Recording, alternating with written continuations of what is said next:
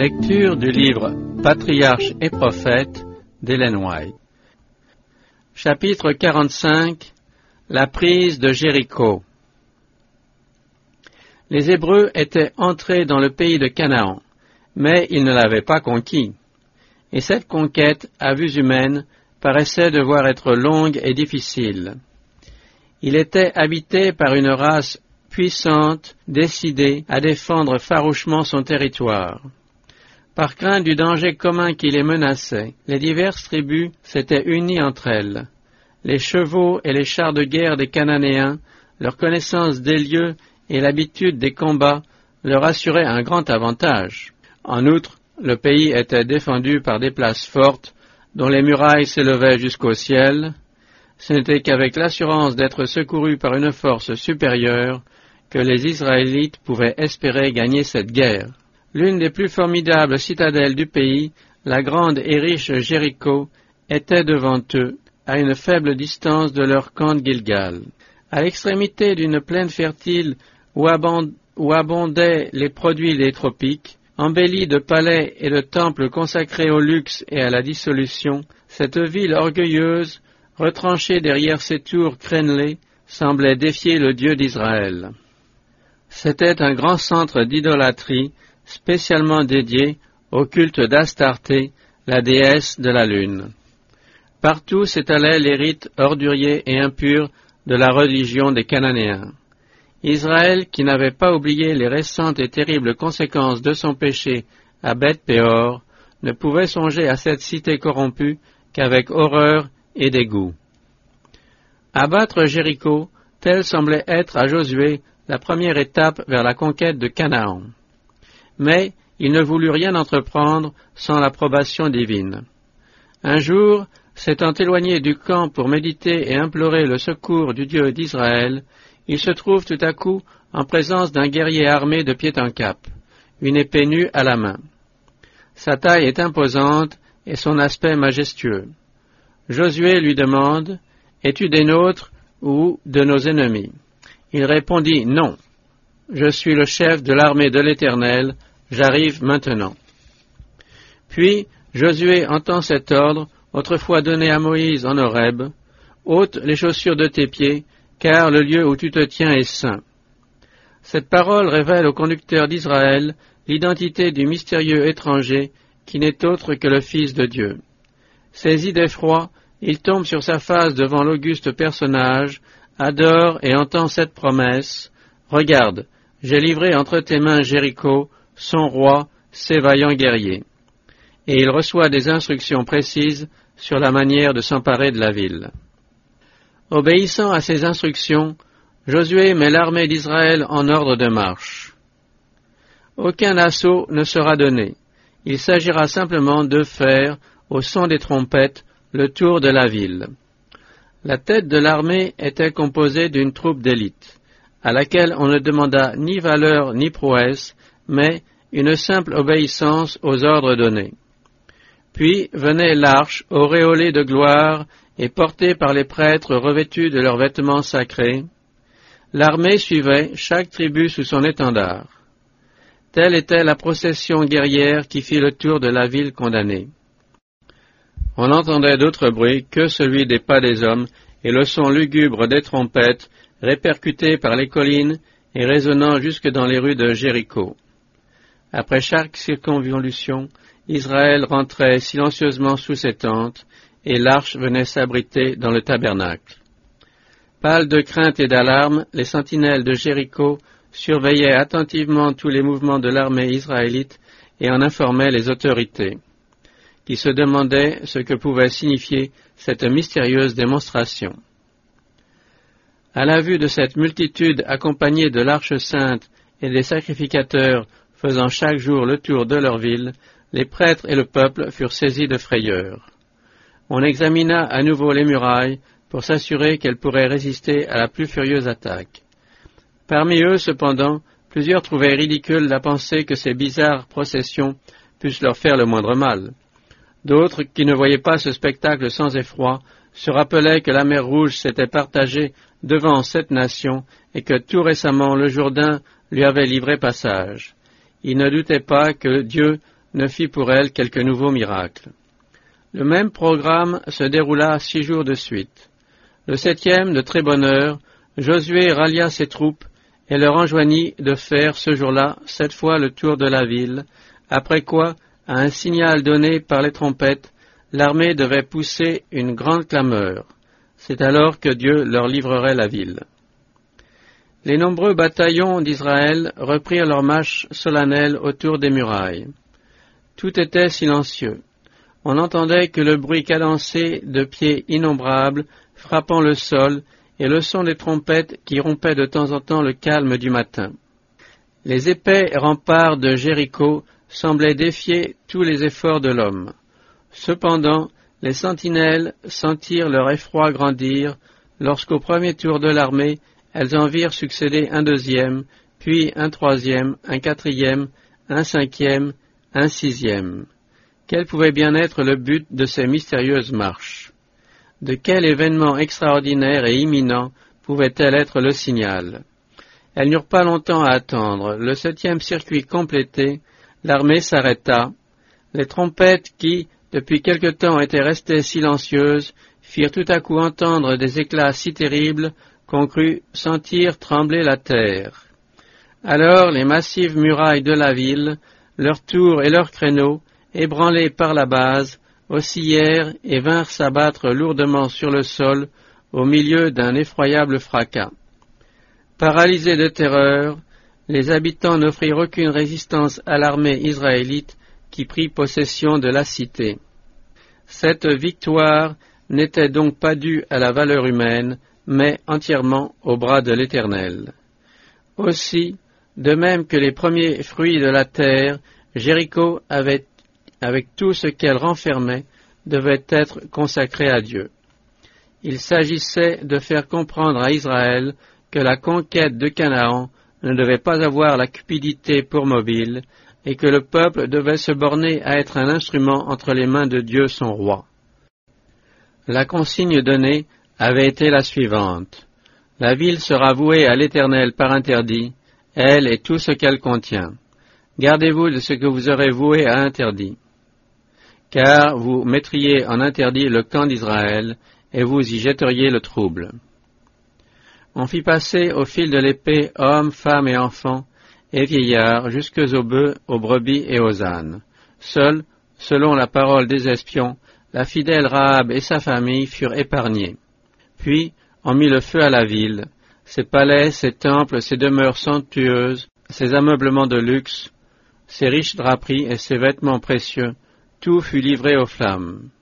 Ce qui ne pouvait être consumé, l'or, l'argent et les objets d'airain et de fer, on le mit dans le trésor de la maison de l'Éternel. L'emplacement même de la ville fut maudit.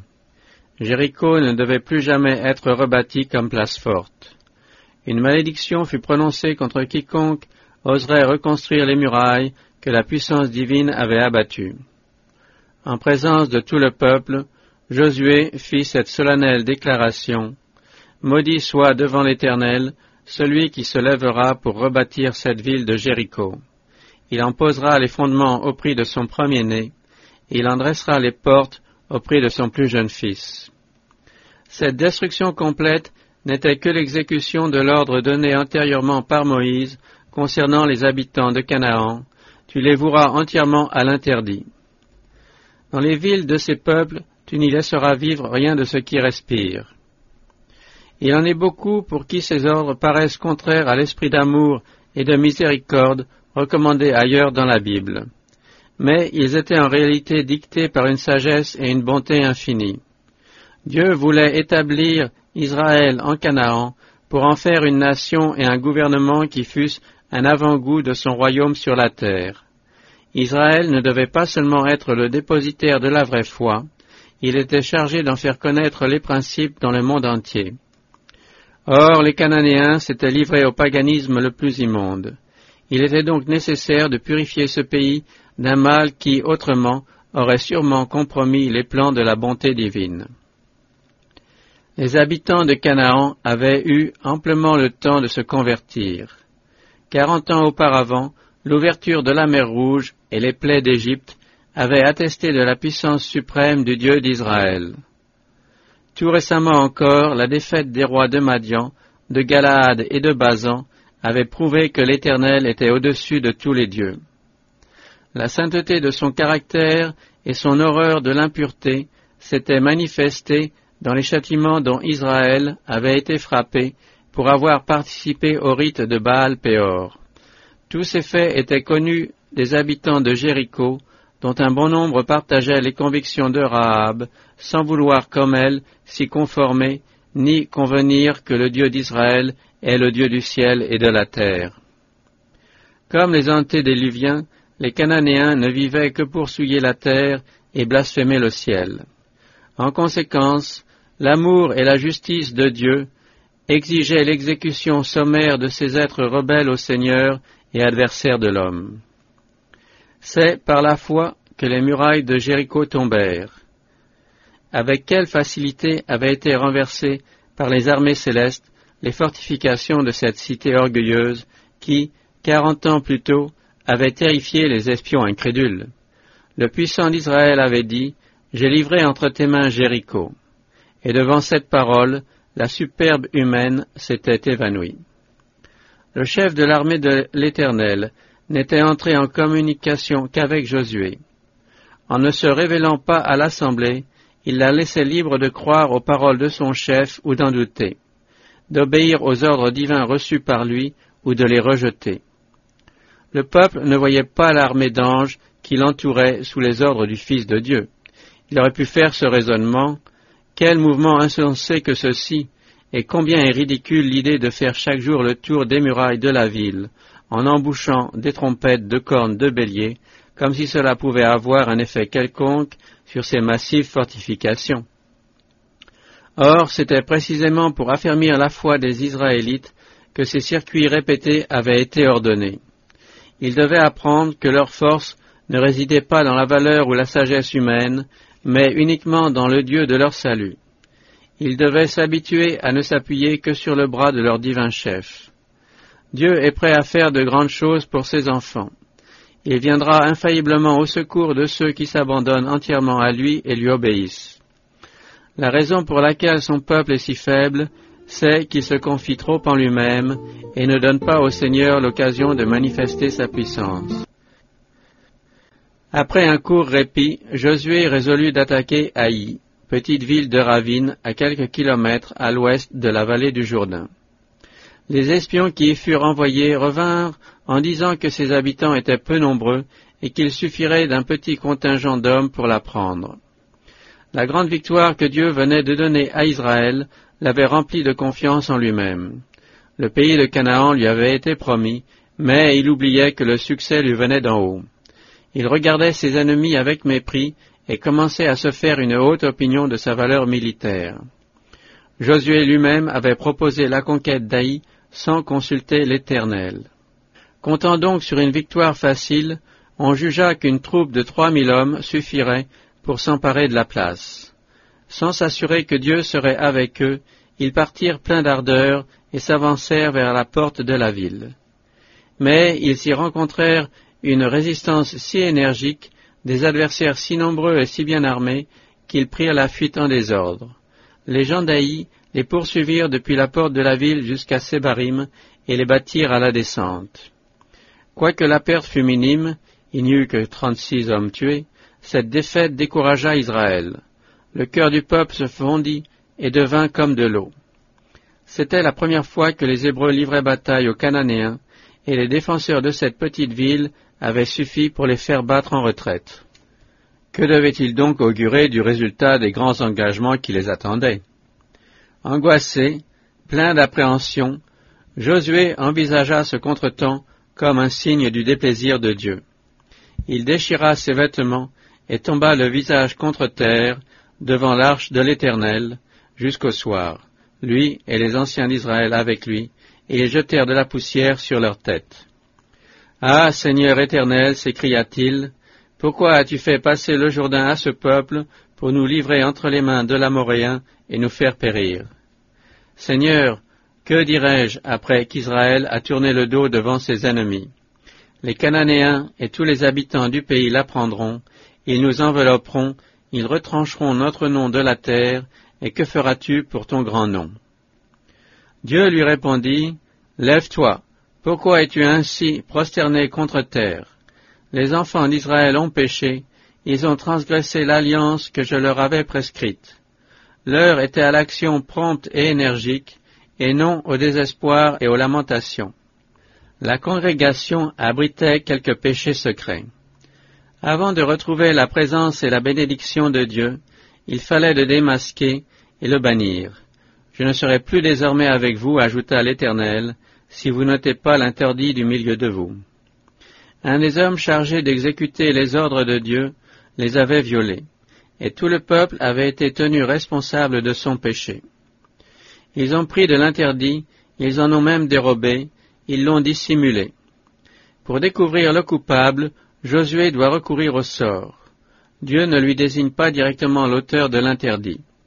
Il laisse la chose incertaine pendant quelque temps, afin d'amener le peuple à s'humilier et à se sentir responsable des péchés existants dans son sein. Josué se leva donc de bon matin, fit approcher Israël par tribu, et une scène émouvante eut lieu alors. On jeta d'abord le sort sur les tribus, puis sur les clans, puis sur les familles. À chaque tour, le sort, inexorable, s'approchait plus près de sa victime. Enfin, Akan, fils de Carmi, de la tribu de Juda, fut désigné par Dieu comme l'homme qui avait troublé Israël. Pour établir sa culpabilité sans conteste, comme pour éviter toute possibilité d'une condamnation injuste, Josué adjura Akan d'avouer sa faute. Le malheureux fit une entière confession de son péché. Oui, c'est moi, dit-il, qui ai péché contre l'Éternel, le Dieu d'Israël. Et voici ce que j'ai fait. J'ai vu dans le butin un beau manteau de cinéar, deux cents cycles d'argent, et un lingot d'or du poids de cinquante cycles. Je les ai convoités et je les ai pris. Vous les trouverez cachés dans la terre, au milieu de ma tente, et l'argent est dessous. Des messagers furent immédiatement envoyés à sa tente et creusèrent le sol à l'endroit indiqué. Ils virent que les objets étaient cachés dans la tente et l'argent était dessous. Ils les prirent au milieu de la tente, ils les apportèrent à Josué et à tous les enfants d'Israël, et les déposèrent devant l'Éternel. La sentence divinement révélée fut prononcée et immédiatement exécutée. Josué dit à Akan, Pourquoi nous as-tu troublés? L'Éternel te troublera aujourd'hui. Comme le peuple avait été tenu responsable du péché d'Akan et en avait subi les conséquences, il dut participer par ses représentants à la punition du coupable. Tous les Israélites l'assommèrent à coups de pierre. Sur son cadavre, on éleva un grand monceau de pierre en souvenir de son péché et de son châtiment. C'est pourquoi on a nommé jusqu'à aujourd'hui ce lieu la vallée d'Accord, qui signifie vallée du trouble. Dans le livre des Chroniques, la mémoire d'Acan est conservée en ces termes. Acan qui troubla Israël lorsqu'il commit une prévarication au sujet de l'interdit. Acan avait défié les avertissements les plus précis et les plus solennels. Gardez-vous de ce que vous avez dévoué à l'interdit, avait dit la proclamation au peuple. Car si après avoir prononcé ce vœu vous vous empariez de l'interdit, vous mettriez en interdit le camp d'Israël et vous y jetteriez le trouble. Cet ordre avait été donné immédiatement après le miraculeux passage du Jourdain, après le renouvellement de l'alliance, de la circoncision et de la Pâque, et après l'apparition de l'ange de l'alliance, chef de l'armée de l'Éternel. Il avait été suivi de la ruine de Jéricho, présage du sort qui attend infailliblement les transgresseurs de la loi de Dieu, et preuve éclatante de sa puissance. À cette heure de triomphe et de châtiment, il ne s'était trouvé sur des millions d'Israélites que ce seul homme pour oser violer l'ordre de Dieu. La cupidité d'Acan avait été excitée par un fastueux vêtement babylonien qu'il appelait encore, au moment d'être exécuté, un beau manteau de cinéar. Entraîné d'un péché dans un autre, il avait fini par s'approprier l'or et l'argent consacrés au trésor de l'Éternel, frustrant ainsi Dieu des prémices de la terre de Canaan. Le péché même qui causa la perte d'Acan avait sa racine dans l'amour de l'argent. C'est un des péchés les plus communs de nos jours et dont on fait le moins des cas. D'autres fautes sont poursuivies et châtiées, mais il est très rare que la violation du dixième commandement donne lieu ne fût-ce qu'à une simple réprimande. L'histoire d'Acan est là pour nous en apprendre l'énormité et les terribles conséquences. L'avarice, l'âpreté au gain, est un mal qui se développe graduellement. Akan l'avait caressé au point que cette passion était devenue pour lui une chaîne presque impossible à briser. Il aurait été horrifié si on lui avait dit que ce péché allait causer un désastre en Israël. Mais le mal avait fini par endormir sa conscience et il ne succomba que trop facilement à la tentation. En face d'avertissements aussi solennels et explicites, ne commettons pas aujourd'hui des péchés tout semblables? La convoitise et l'avarice nous sont tout aussi formellement défendues qu'elles le furent à Israël et à Akan. Il est écrit que la convoitise, l'avarice est une idolâtrie. Il est aussi écrit, vous ne pouvez servir Dieu et Mammon. Gardez-vous avec soin de toute avarice. Que l'avarice ne soit pas même nommée parmi vous. Nous avons les exemples lamentables d'Akan, de Judas, d'Ananias et de Saphira. Avant cela, il y a eu celui de Lucifer, le fils de l'aurore, qui perdit à jamais la gloire et la félicité du ciel pour avoir convoité une plus haute position. Et malgré tous ces exemples, la convoitise abonde. Sa trace visqueuse se retrouve partout. Elle crée le mécontentement et la dissension dans les familles. Chez le pauvre, elle fait naître l'envie et la haine contre le riche, et chez le riche, elle provoque l'oppression spoliatrice du pauvre. Ce mal n'existe pas seulement dans le monde, mais dans l'Église, où il est fréquent de rencontrer l'égoïsme, l'avarice, la rapacité, l'indifférence vis-à-vis des indigents et la frustration de Dieu dans les dîmes et dans les offrandes. Que d'acans, hélas, parmi les membres considérés des Églises.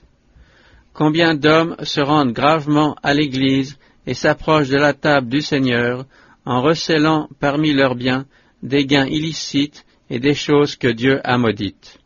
Pour un beau manteau de cinéar, des multitudes de gens sacrifient l'approbation de leur conscience et leur espoir de la vie éternelle. Des multitudes troquent leur probité et leur utilité en ce monde contre quelques cent cycles d'argent. Les cris de l'humanité souffrante restent sans écho.